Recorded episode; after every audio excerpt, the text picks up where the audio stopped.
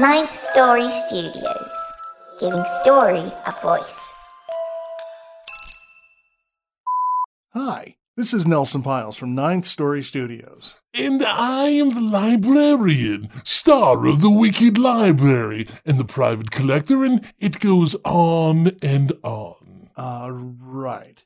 And we both wanted to remind you to do the five. That's right, kiddies. We want you all to take care of yourselves, so pay attention. The first one is to wash your hands often.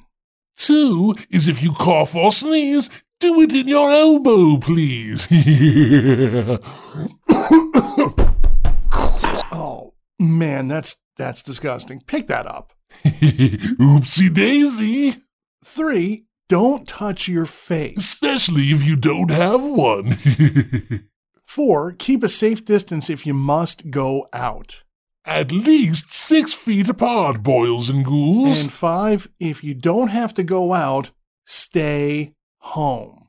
There's so much to do at home, like read. All right, everybody be safe. If you want more information, go to www.cdc.gov. And from all of us at Ninth Story, everybody be safe. Thank you. Yes, everybody be safe. Now then, kiddies, keep listening for something that I'm sure to be the main attraction for. Seriously, be safe, everyone.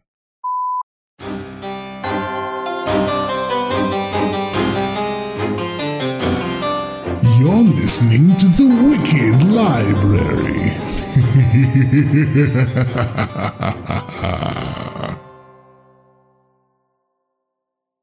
We know as a listener of the Wicked Library, you're not just a podcast listener, you're a lover of books, story, and storytelling, and of course, great narration. That's why we're proud to partner with Audible. Not only are we fans of Audible here at the Wicked Library, but many of our authors and voice actors have written work and narrated content for Audible. So if you love what we do, you're sure to find lots to love on Audible. Plus, you can visit audible.com slash wicked or text wicked to 500-500 to start a free 30-day trial and get a free audiobook title today. Now, we're sure most of you know Audible is the leading provider of audiobooks, offering bestsellers, celebrity memoirs, and self development titles. Some of you may not know that they also offer podcasts, guided wellness programs, theatrical performances, A list comedy, and exclusive Audible originals you won't find anywhere else. Every month, Audible members get one credit to pick any title, plus two Audible originals from a monthly selection, and access to daily news digests from the New York Times, the Wall Street Journal, and the Washington Post, as well as guided meditation programs. With Audible, you can download titles and listen offline anytime, anywhere. We know most of you listen to the Wicked Library on your smartphones and tablets and you can easily install the free Audible app on your same devices. If you use more than one device, you can even listen across devices without losing your spot. Not sure what to try? One of your favorite storytellers here on the Wicked Library, Graham Rowat, has a vast catalog of narration on Audible. Two of our favorites told by Graham are The Illumination by Kevin Brockmeier, which Booklist calls a radiant, bewitching, and profoundly inquisitive novel of sorrow, perseverance, and wonderment. We think it's one of Graham's best performances ever, and you can get it as your free title as part of your free 30-day trial by going to audible.com slash wicked or by texting wicked to 500-500. We know you're horror fans, so how about another told by Graham Rowat, Unfair Play, a horror story by Harambee K. Grayson. It's a dark tale about a man who uses his time in prison to hone his skills so he can be more effective at ridding the world of those he deems as soulless.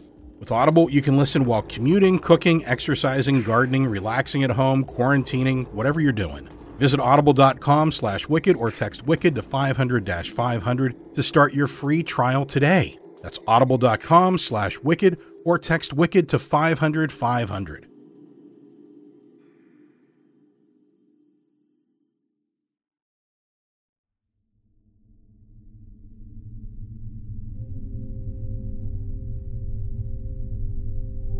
Hello, and welcome to episode number 1002 of The Wicked Library. I'm Daniel Foytik, and I thank you for listening. A big thank you to those who took the time to rate us five stars and write a short review for us on iTunes. Your ratings do help others find the show, and of course, we love hearing from you. The librarian wanted to let you know that our first written anthology, 13 Wicked Tales, is now free on Kindle March 29th, March 30th, and March 31st hoard stories as you stay at home, or if you're an essential worker, enjoy a good read on your break. Also, grab your free Kindle copy of The Lift Nine Stories of Transformation. Both anthologies are packed with great tales by some of your favorite authors from the show, and both also feature beautiful cover art and illustrations by Jeanette Andromeda. They're fantastic collections, and we know you'll want copies for your own Wicked Library. Get them now in your Kindle store at Amazon.com. Today's episode features a dark tale by an author new to our show, the amazingly talented Lawrence C. Connolly. The story is told by the author and accompanied by a custom score written by our resident composer, Nico Vettese of We Talk of Dreams. Please, if you enjoy the story, find Lawrence's work and buy it. It keeps him making more. You can learn more about Lawrence and find links to his work on his bio page at thewickedlibrary.com. Now, let's get wicked. I did not know her name, but she wore a light jacket over a set of hospital scrubs, so I knew that about her. She worked in healthcare, possibly heading home after working the night shift. I would need to confirm that. She carried a canvas tote over one shoulder, swayed in time to the song playing in her ears. I could hear the buds crackling but could not place the tune. She had a way about her, that certain earthy innocence you see in young people, an alluring vitality that draws the eye, stirs the blood. She walked past a line of stores Verizon, McDonald's, Rite Aid. A horn honked beyond the curb. A bus thundered by. Morning rush was in full swing, but she seemed apart from all that, easily making her way along the sidewalk until she turned right and put the rat race rumble behind her. Storefronts gave way to apartment blocks and then to rows of 100 year old homes. She slowed, took a left, and stepped into a driveway. I might have turned to get a sense of the place, but I could not look away from her. It is often like that, the first time I see them. She thumbed a garage door opener, an electric motor whirred, and then my alarm went off. 7:30 a.m. I hit snooze, then lay in the darkness, thinking, letting the dream settle into memory. The first few minutes after waking are crucial. The conscious mind will change things if you are not careful. It will add details, overwrite the dream's memory with things you merely think you saw. The trick is to recall without revising. I find that keeping the room dark helps. It forces my mind back on itself while the impressions are still fresh. In that darkness, I saw her face again, noted the way she had seemed to look at me as she hit the remote that opened the garage but her gaze focused only on the rising door. As far as she knew, I did not exist. I generally have two kinds of dreams. In one, I am completely invisible, as if packed into a box of one way glass and dropped into a world where I have no discernible presence. I do not participate, I only watch. Such dreams are completely different from the second kind, the ones in which the box of one way glass becomes a fully realized stranger, a character through whom I participate in the action of the dream. With rare exceptions, there is no other kind. The dreams are almost never about me. I suppose that says something about my psychological profile. Make of that what you will. The alarm blared again at 7:54. I got up. Time to run. I always jog the same route. Down Neville Street to the mouth of the old Schenley train tunnel, then south along the tracks until houses give way to the weedy trees and tangled brush of Panther Hollow. night lingers in the valley, hemmed in by steep walls and iron bridges. There is no traffic, only the occasional rumble of a CSX freight. If I stay clear of the tracks, I can let my legs guide me while my thoughts turn inward. The houses along her street had all been of a design called American Foursquare. As the name implies, such homes feature a quartet of box shaped rooms on each floor. Construction is usually brick walls with iron rails, concrete stairs, and covered porches, giving each house a bland but functional exterior. Unfortunately, the four-square pattern is not specific to any city, which meant that the woman could have been living just about anywhere in the northeast or central United States in any one of the Rust Belt towns that my dreams had sent me to in the past. Over the years, I have tracked prey as far west as Chicago, as far east as Trenton. Too often, I am unable to narrow things down. The locations elude me, and I never find who I am looking for. Other times, I determine the place, but not the target. Fortunately, every so often, I get lucky. In this case, it occurred to me that there was something familiar about the shops and restaurants that the woman had passed on her way home. It was not the places themselves. McDonald's and Rite Aid are just as common as four square homes. Rather, it was the sequence of those restaurants and shops, the order in which the woman passed them before turning off the main drag. I was pretty sure I had been on that street, driven it many times, even walked it on occasion. If my hunch was right, this woman did not live in another state or even another city. She was local. My run took me to the end of Panther Hollow, a stretch where trees give way to row houses and narrow sidewalks. I jogged uphill, out of the valley, and into the heat of the rising sun.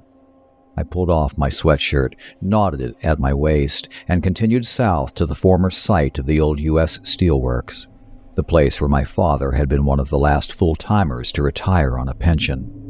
He even managed to get in a few good years of retirement before his cancer ate him alive. My family had expected me to follow that tradition, but the mill started laying off workers when I was still in grade school. Younger guys were furloughed first, then brought back piecemeal as old timers retired. By the time I got out of high school, the mill was shuttered. It is completely gone now. Tall stacks and blast furnaces swept away as if they never existed. Nothing there but some new age office buildings and a wide swath of empty land extending from South Oakland to the river's edge. That mill's demise is how I ended up in the military a career move that eventually paid for my education and made me the first member of my family to graduate college. I continued running until I reached the slope above the river, then turned and headed home again. My thoughts were already shifting back to the woman. She lived close. Now I needed to find her. In my bedroom, shelved amid my alphabetized collection of books, I have an album containing the photos of nearly all the people I have encountered in my dreams. Some photos are clipped from newspaper obituaries or printed from the internet. Others are ones I've taken myself. The latter are the most important. They are the ones that give my life meaning. Looking at them helps ground me in ways I cannot fully explain. I sometimes look at those photos when I return from my runs but on that morning I had just enough time to shower and change before heading out to work. I'm a part time research librarian, a position that has allowed me to amass quite a catalog of random information. I know a little about a lot of things, and when there is something I want to explore fully, I have the skills and resources to become an expert. I know how to tie knots, pick locks, bypass security systems, and cook over the counter medications to create fast acting poisons. I know the position of vital nerves and arteries in the human body and how to induce asphyxiation so that it will appear to be the result of natural causes. Most importantly, I know how to render myself invisible, not just in my dreams, but in the real world as well. It is all in the way you dress and move. I would teach you, but then I might be as afraid of you as you might be of me. I am usually scheduled to work the library's research desk three days a week. I do not need the income. I live frugally enough to get by on my pension and disability and still manage to keep a stash of bills in a money box beneath my bed. It helps cover emergencies when they arise, and I like answering questions, particularly the random ones that come in over the phone. Those are always more interesting than the ones people send via email or ask in person. Reason being, if you have email, you have a computer. If you have a computer, you can Google or Alexa that question on your own. Likewise, if you are in the library to ask the question in person, you probably know how to look up the answer yourself. But people without computers or library access, all they got is their landlines. So they call me with their questions. Things like Are left handed people left footed? How long can you live if you only eat pasta? What is Prince Henry's last name? And then there are the darker ones. What chemicals dissolve bones? Can you electrocute someone with batteries? How long does it take to suffocate? Most of those I do not need to look up. When I got off work that day, I went for a drive. My car is nondescript, gray Chevy, no chrome, the sort of thing you see but do not remember. I steered north through the East End, then west along Fifth Avenue, passing scores of working class homes along the way, mostly brick, built when industry was booming. But I was not interested in them, just checking them out until I turned onto a one way street running east. That's where I found the same succession of shops and restaurants I had seen in the dream. I watched for the turn, missed it the first time, had to circle back. It came up fast, a sharp right past new apartment buildings, then on into a neighborhood that had defied gentrification. I slowed, turned left, and suddenly I was there. Her place was the fourth house on the right, one of the few with a garage. Most residents parked on the street, and all the spots were taken. I slowed to a crawl, studied her house as I coasted by. The front door looked old, weathered fiberglass, no storm door. The windows beside it were single hung, top latched. Upstairs windows were the same except for the third floor dormer, which was side hinged. A driver came up behind me, tapped his horn for me to move. I gave the house a final look. The garage door was probably retrofitted with a hackable opener. All told, the garage looked to be the home's weakest link. The driver behind me honked again, flashed his lights. I drove on, considered finding a parking place and checking out her backyard, but my head was starting to hurt. It was the familiar throb behind one eye that usually signals an episode. It was time to go home, sit in the dark, and hope for the best. The best did not come. An hour later, the pain felt like a jackhammer in my head. It would get worse before it got better, but I did not want to take any meds. The generics the VA gives me are all maintenance drugs. You need to take them for weeks before they kick in, and once they do, you risk getting seizures if you stop. I also have a bottle of immediate release Oxycontin purchased from a local guy that I got to know during my third deployment. He was a medic then. Now he's an off grid doctor. Cash only, no records. His pills do not so much kill the pain as make it irrelevant, which would have been just fine with me if they did not also mess with my sleep.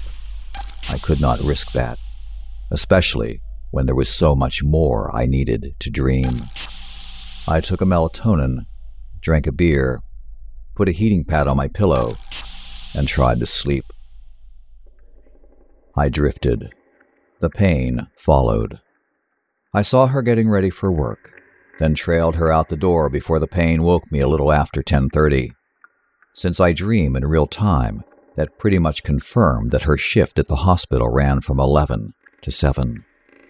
I tried getting back to sleep, and when I did, I saw her making her rounds. There were balloons in some of the rooms, stuffed toys. She worked the children's ward. The pain woke me again after midnight. I repositioned the heating pad, drifted off again sometime after one. And so it went until I found myself sitting on the side of the bed, smoking a cigarette, feeling agitated. I don't smoke a lot. I'm what you call a chipper, meaning I'm not addicted. I limit my use to two a day, conventional cigarettes only, fire and tobacco. No vaping. That stuff will kill you. It was 6:14 a.m. She'd be heading home soon. I could try getting back to sleep or drive out to her house, be there when she arrived. That second option seemed like the obvious choice. I finished the cigarette and went to my walk in closet, dug out some appropriate clothes, not black. Black looks threatening. I settled on a navy windbreaker, gray t shirt, charcoal jeans, all dark enough to blend in with the early morning shadows. I pulled them on and headed downstairs. My house is a wood frame Victorian that belonged to my grandmother until a few years ago. Its exterior woodwork is done up in painted lady fashion, bright shades of yellow, blue, red, and chocolate. I considered having it all painted over when I inherited the place, but my first priority was the basement, which needed to be soundproofed, climate controlled, and secured with a keypad lock. I stopped there before heading out, grabbed some gear, binoculars, ropes, taser. I stowed them in a lightweight backpack, carried them out to my car. Half past six. Traffic was still light. I made it to her neighborhood with time to spare, parked a block away, backtracked, and took position in the shadows across the street. Lights were already on inside. Shortly before seven, the lights went off. The garage door rumbled up. A car backed out. Two women inside, both mid twenties, roommates with day jobs. When they left, the place stayed dark. I took up my binoculars and studied the windows. The first floor latches were all in locked position. I couldn't see the ones upstairs, but there was an even chance at least one of those was disengaged. That's often the case. People open a window on a nice day, close it in a hurry when the weather turns, then forget to twist the lever. The dormer window on the third floor was empty, no blind or curtains. A portion of water stained ceiling was visible through the glass, as was a section of wall and the angled shadows of stacked furniture. The space was evidently used for storage. A person who got in there could bide his time, strike when ready. I also observed the other houses, took note of which ones had lighted windows, which ones stayed dark. In all, it was a quiet neighborhood. Odds were that no one would notice when I made my move, and even if they did, I doubted they would get in the way. People like to mind their business. When they see something mildly suspicious, their first impulse is to ignore it. The sun was coming up. I checked the time. 728. Then turned my gaze to the end of the street. A minute later, there she was. I stowed the binoculars, and then my alarm went off. 7:30 a.m. I sat up, head pounding. I reached for my cigarettes. None there. Of course not. I do not smoke. I considered staying put, giving myself time to process the dream. It had been that second kind, one observed through the eyes of a stranger, and what I had seen convinced me I had no time to lie in the darkness and let the dream settle in the memory. I knew the dangers of rushing off without collecting my thoughts, but I was frightened for her, felt I had no choice but to take immediate action. It was a fatal moment, one that I would still go back and change if I could. I snapped on a light, dressed, and hurried down the hall. My apartment is in the basement of a subdivided brownstone. Originally built for a single family, the building is now home to a colony of students and pensioners. I am one of the latter, though you would not know it to look at me. I am a trim 140 pounds, no belly bulge or love handles, body mass 19.5, all muscle. It is pretty much the body I had at 25.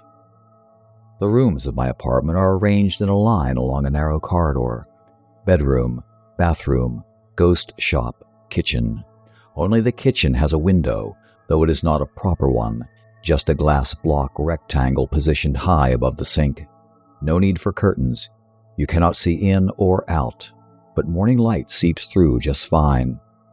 On that morning, the dawn was tinted red, like the Seine. Red skies at morning, sailors take warning. An omen I should have heeded. I mixed a protein drink, then headed down the hall to the ghost shop. For nearly three years now, my dreams have been all about victims and predators. I do not understand how or why the dreams come to me. I only know that they started with a roadside bomb and a one way ticket out of Afghanistan. They continued during rehab and the long convalescence that involved four procedures to remove shrapnel from my head and face. They never got it all. Put me near a metal detector, and I will set it off. The VA psychologist tells me my dreams are not premonitions. He says they are about guilt. Three men under my command died in a roadside ambush while I lay by the burning Humvee, unconscious, bleeding on the pavement. Suppressed guilt, the psychologist told me when I first mentioned the dreams. The dreams are your subconscious searching for things to act on. For a while, I tried believing him, but the dreams were too vivid to ignore, and when I researched the details they were giving me, I found they aligned with news stories of abductions, disappearances, murders, abuses. In time, I came to see them for what they are premonitions, calls to action. The room I call my go shop has a drill press, die grinder, and an assortment of tools needed to assemble and maintain the guns I use against the predators assembled from parts purchased on the internet and from local hardware stores. The weapons are untraceable. They are also the only legal way a man with my psychological profile can acquire a firearm. I have built over a dozen of them over the years. You have probably heard about similar homemade weapons in the news. Reporters often call them ghost guns. I put one of the pistols in my jacket, hurried out to my car, and drove into the morning rush. The streets were jammed. I swerved through traffic, ran yellow lights, accelerated, braked, accelerated again until I nearly took out a pedestrian at a crosswalk, missed her by inches. Asshole, she called me. Crazy ass fuck. I gripped the wheel, avoided her gaze, tried making myself invisible. It did not work. I was off my game. She glared at me, then moved on. The light changed. I hit the gas, my memory of the dream was fading, and since I had not taken time to lock down the details, I knew that some of that memory had already changed. Nevertheless, one thing was undeniably clear. The man that I had been in my dream had done this sort of thing before, and he had done it often enough to make peace with who he was. I was not like that. Indeed, I was a long way from feeling comfortable about acting on these dream assignments that nature or fate or whatever you want to call it had set for me. Unlike the sicko in my dream, I was going to need to set my revulsion aside, stay calm long enough to do what needed to be done, and hope my emotions did not replace the dream's details with things I thought should be there. I slowed as I passed the familiar line of shops and restaurants, made the turn, and continued to her street. Her house was quiet, dark. I saw the narrow pass between close set walls where the stalker had hidden. I drove past it, continued on for half a block, then wedged in beside a fire hydrant. I feared someone might shout at me as I left the car. Hey, hey, you! That's a hydrant! You can't park there! But no one saw. The street stayed quiet. I tried not to rush, slow and easy. That is the trick to not being noticed. I continued to the side of her house, then on to her backyard where I found a porch smaller than the one in front. I looked through the back door window into the kitchen. Dishes in the sink, pots on the stove. No one there. I tried the door. It was locked. An aluminum downspout ran along a wall. I climbed it to the porch roof, crept along it to a second floor window. That was where I found her. In her room, in bed, sleeping with her face turned toward me. Her features were not exactly as I remembered. Another reminder that dream memories are not fixed like photographs. I cupped my hand to the glass to get a good look at the corners of the room. There was no sign of an intruder. And that was when a voice called to me from below. Who are you? I froze. It was a woman in a baseball cap, overalls, work gloves. She crouched in a next door garden, uprooted weed in one hand, trowel in the other. She had probably been watching the whole time. That's not your house. What are you doing? I did not try to explain, did not attempt to engage her at all. Instead, I turned away to keep her from getting a good look at me, dropped down on the other side of the porch, and hurried back to my car. It was clear what had happened. The predator had come and gone. Unlike me, he was biding his time, waiting for the right moment to strike. He might have been prepared to act that morning if the opportunity arose, but his primary goal had been reconnaissance, assessing the scene, mastering the lay of the land, and taking no chances. Ultimately, he had decided to wait. I drove, turned left at the end of her street, then left again to the place where I'd seen him park in my dream. His car was not there. More proof that he had come and gone, left the scene even before I had left my home. I would have known that if the alarm had not gone off when it did, if I had not panicked and hurried off without thinking things through. My pulse raced. My head throbbed. You're better than this. I shouted it aloud as I steered back into the morning traffic. Don't rush. Plan. Sharp flashes of pain shot along my temples, across my brow, down into my eyes. I parked and ran into a drugstore, got an energy drink and a bottle of ibuprofen. Those 200 milligram pills do not work on nerve pain unless you take a lot of them, so I took four for starters, washed them down with the drink. Caffeine helps, interferes with the pain receptors. Back in the car, I forced myself to stay put and assess the dream. The head pain was a major distraction, and the pills would not kick in for at least a quarter of an hour or more. But I needed to consider what I knew before making any more mistakes. With my eyes clamped against the pane, I tried recalling the look of the predator's home his sunlit bedroom, walk in closet, remodeled basement. My impressions of these things were sketchy at best and they became sketchier the more I tried bringing them into focus. I had a sense of what I had dreamed, but I could not picture the details. It is like that sometimes, like a fog bank that seems to vanish the closer you get to it. By contrast, my sense of the home's exterior was vividly clear, particularly the woodwork that his grandmother had done up in painted lady fashion. He did not approve of it, and intended to paint it over as soon as he had time, that was probably why those details came through so clearly. They bothered him, so he could not help noticing them each time he left the house. One of the tricks to remembering dreams is to lock in on a clear point of reference and let it lead you to another. Eventually, you will start recalling more elusive things, like a freestanding garage behind his house, an alley leading to the street out back, a main street lined with rows and rows of century old trees. I remembered those trees now. Tall and well tended, with massed straight trunks and spreading branches that formed a tunnel of green along the street leading to his home. You will not see trees like that in my neighborhood. They are part of another world. I live in one of the lucky Rust Belt towns that remade itself after the death of heavy industry. When the mills vanished, lighter industries stepped up to take their place. Software, robotics, and medicine became the major players, and as a result, a new economy rose from the ashes. Oh, that is the official word, anyhow. The reality is more complicated. You can see it in the old neighborhoods, the ones that have escaped gentrification.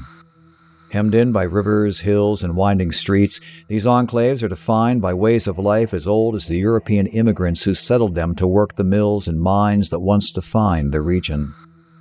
For the most part, such communities settled downwind of the mills, in neighborhoods where you can still see buildings stained black from centuries old smoke. But if you travel upwind, you will soon find soot stained foursquares giving way to ivied Tudors painted Victorians, and stone cottages. That was where I needed to go, into that other world. I woke to the sound of tapping, looked up to see a meter cop peering through the windshield. She had her ticket book out, ready to write me up. I raised the seat, put my hands on the wheel, and started the car. I steered to the next cross street, then reversed course, and headed into the upwind hills. Before enlisting in the service, I worked the usual string of low level jobs, culminating with a few months behind the wheel of a yellow cab. Those were the days before Uber and Lyft, when a kid who liked to drive could walk into the East End taxi office and get hired onto the midnight shift. I drove everywhere, more out of ignorance than bravery. As a result, I got to know the city, particularly those areas I never would have visited otherwise. Surprisingly, it was a trip to one of the so called safe neighborhoods that opened my eyes. I was driving a couple home from downtown. He was coked up. She was pissed. I drove them north of the city to one of those plans where the streets are all named after trees Cedar Drive, Dogwood Court, Oakwood Street, Pine Road. The couple started fighting before we left the city, calling each other cunt and cocksucker as if I was not there to hear them. Suddenly, bam! I hear this loud thump like a melon hitting a sidewalk. It shakes the cab. I look in the mirror, and there she is, slumped against the side window, dazed after being slammed against the glass, and I'm like, what the fuck? He glares at me in the rear view. This doesn't concern you. The hell it doesn't, it's my cab. So he lays into me, calls me all kinds of shit worse than he was calling her. I pull over, tell him to get out and walk home. He won't. He tells me that what I need to do is mind my business and drive because the only reason he will get out of the cab is to kick my low-life ass. He can probably do it too. He's twice my size, but right about now, the woman leans away from the window, straightens up, and shouts, You son of a bitch! Well, naturally, I figure she means him. But then she says, Shut up and drive us home. I cannot believe it. I just sit there, stunned. So she lets me have it again, tells me that her father's a judge and that she and her coked up husband and Judge Daddy will sue my worthless ass if I do not make like a cabbie and drive. The whole thing still pisses me off when I think about it. I quit the job the next day, turned in my manifest, and walked off with a new sense of how the world works. I also took with me a mental map of the city, one that still serves me well today.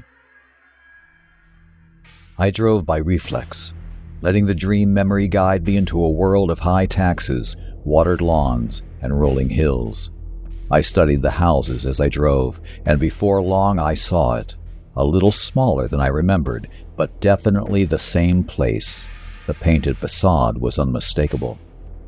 There was plenty of parking on the street, but I drove on, parked a block away, backtracked on foot.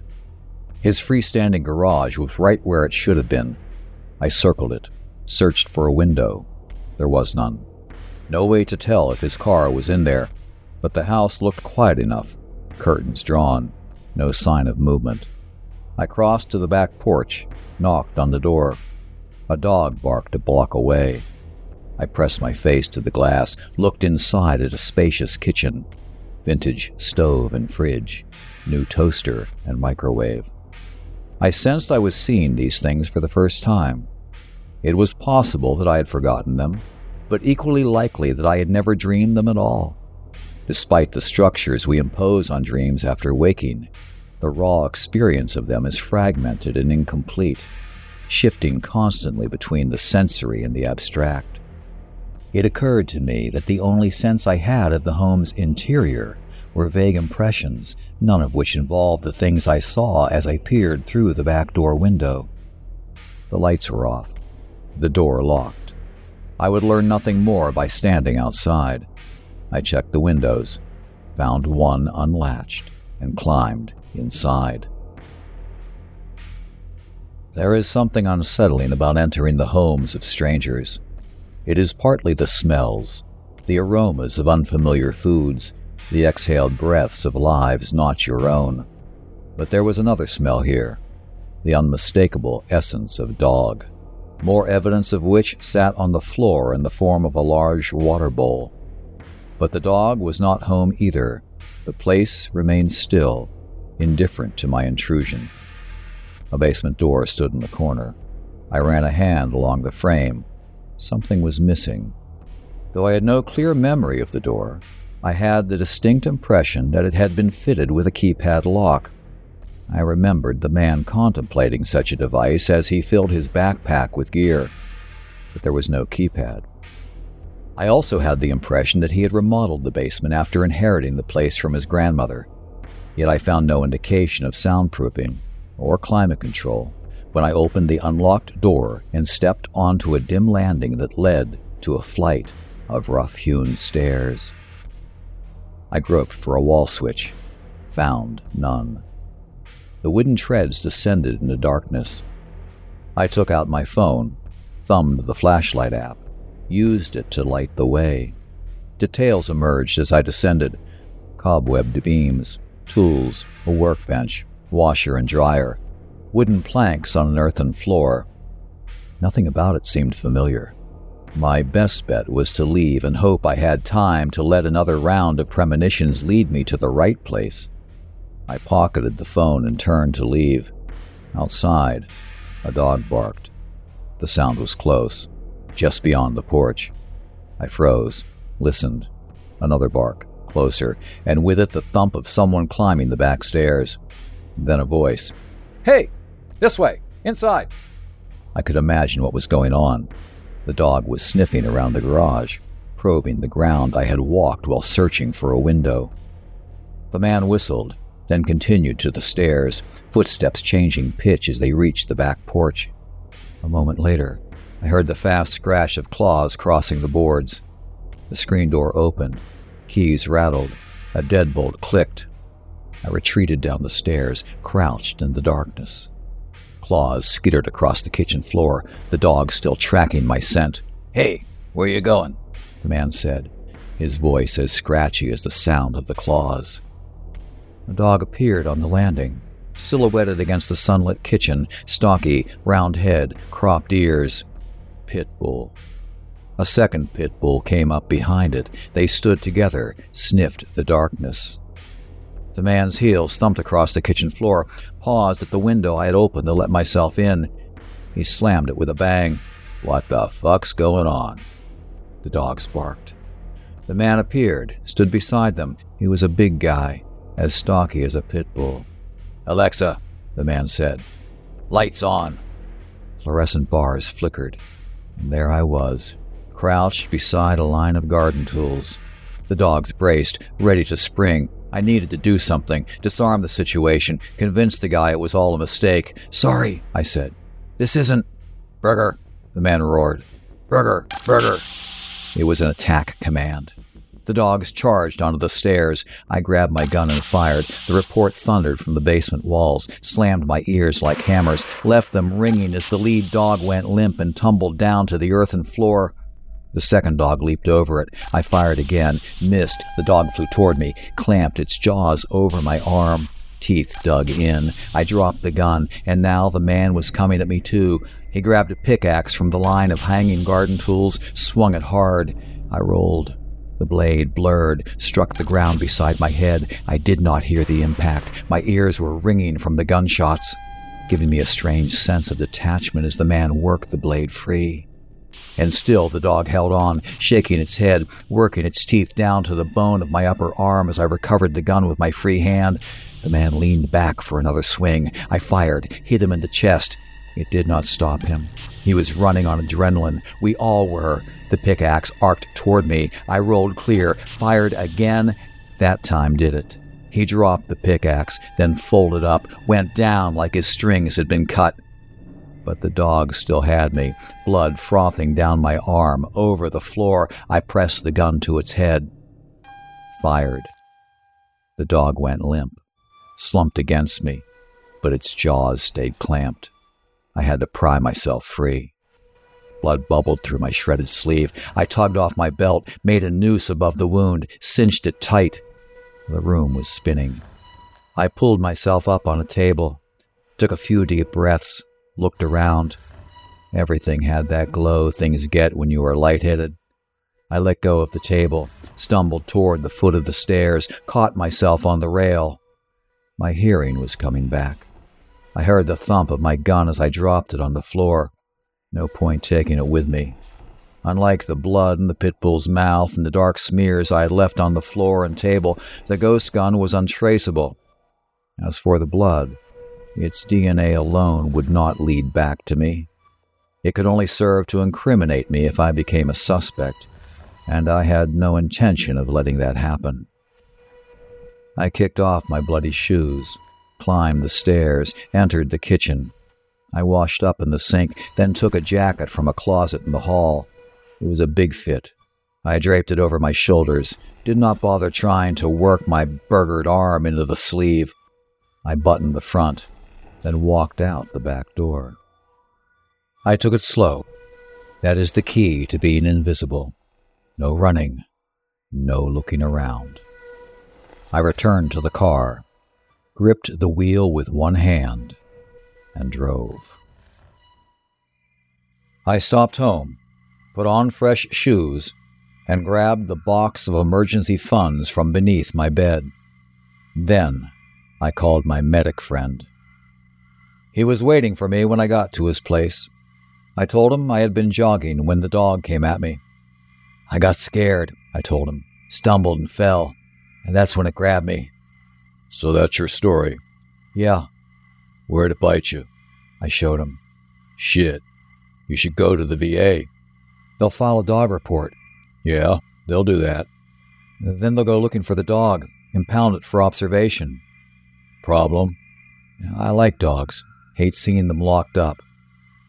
He knew it was bullshit, but he did not care. He stitched and bandaged the wound as best he could, told me he could get a round of post exposure rabies vaccine if I wanted it. It'll cost you, though. The stuff ain't cheap. I said I would be okay, paid him in cash, and went home with some black market antibiotics. Funny thing, my head had stopped hurting after I found that West Side Victorian. But once I was back home, wham, the pain came back hard.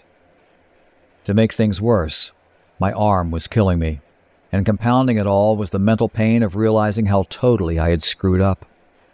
I had rushed from my apartment that morning with the intention of stopping a pointless act of predation, and in the process, I had committed one just as bad. This was truly one for the record books. I had fucked up totally, and realizing that hurt more than any nerve pain I had ever known. The bottle of illegal oxy called out to me from the medicine cabinet, and I answered. Recommended dose for extreme pain was one tablet every four hours. I took two, went to bed, got up half an hour later and took another. After that, I slept. As I said before, my dreams tend to be premonitions. I enter them as either an invisible observer or a complete stranger. But tonight's dream was the other kind. In it, I played myself. I was back in the basement of the stranger's home. The dead dog lay atop me, its flanks still hot from the fight. I pushed it off, looked over at the man sprawled near the line of garden tools. His eyes were open, glaring. I could not look at them. I crawled to the table, pulled myself up. The room spun. I held on, tried getting my balance, and that was when I saw it. I gasped then opened my eyes to my darkened bedroom. I was wide awake, soaking wet, cold sweat permeated my clothes. I wanted to get up, change into something dry, but I forced myself to stay put, process what I had just seen before it faded from memory. My heart pounded. The pain was back, like electrodes firing in my temples. I forced myself to tune it out, concentrate on the dream. My dreams about myself are never premonitions. They are memories. Sometimes they are about things that I have suppressed while awake. Other times, they are simply about details that failed to register while I busied myself with other things. Things like trying to get out of a house after killing a man and two dogs. Things like I closed my eyes, not to sleep this time, but to concentrate. My head throbbed. Focus. I remembered the feel of the table as I leaned against it, the press of its corner against my waist, the roughness of its bare wood under my hands. I smelled the basement, its earthy dampness now laced with the stink of blood. The room stopped spinning, and suddenly I saw it, ten feet away, partially hidden in shadows but nonetheless there. It was a foam core partition, a solid wall set up to seal off a section of the basement, and in its center, a door. And beside the door, mounted to the wall and protected by a transparent cover, a keypad lock. At the time, it had registered as no more than a blur of shadow, something far less important than staying alive and getting away. But it had been there, and now I remembered. Lying on my sweat soaked sheets, I laughed aloud to the darkened room. When I felt well enough to drive, I went back to her neighborhood, parked on a side street, and walked north until the four square houses gave way first to apartment blocks, then to shops and restaurants with familiar logos Rite Aid, McDonald's, Verizon. I walked as far as the Children's Hospital, then turned and retraced my steps back to her street. I repeated the route four times. Then I saw her.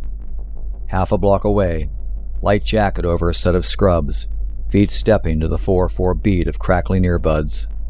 Just like the first time I saw her. Only she was not a dream this time. She was real. And she was coming toward me. I slowed down, pretended to study my phone. She did not notice as I snapped her picture, just kept walking. Away from my dream, out of my life, into my collection. After that, I drove home, took a melatonin, drank a beer, and slept through the day, 8 a.m. to dusk. No dreams, but they will come.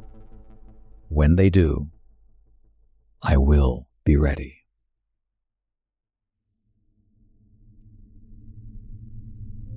With the pandemic in full swing, people are stocking up on food supplies and staples and retreating into bunkers, hurriedly dug backyard tunnels, and other undisclosed locations.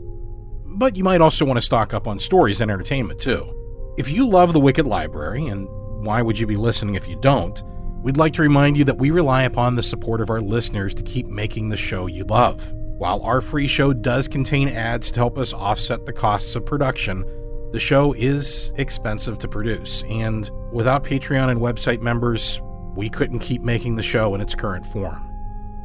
Season 10 has over 20 full sized episodes, custom written just for us by some really big names in horror, with amazing voice actors telling the tales and custom scores by the amazing Nico Vettese.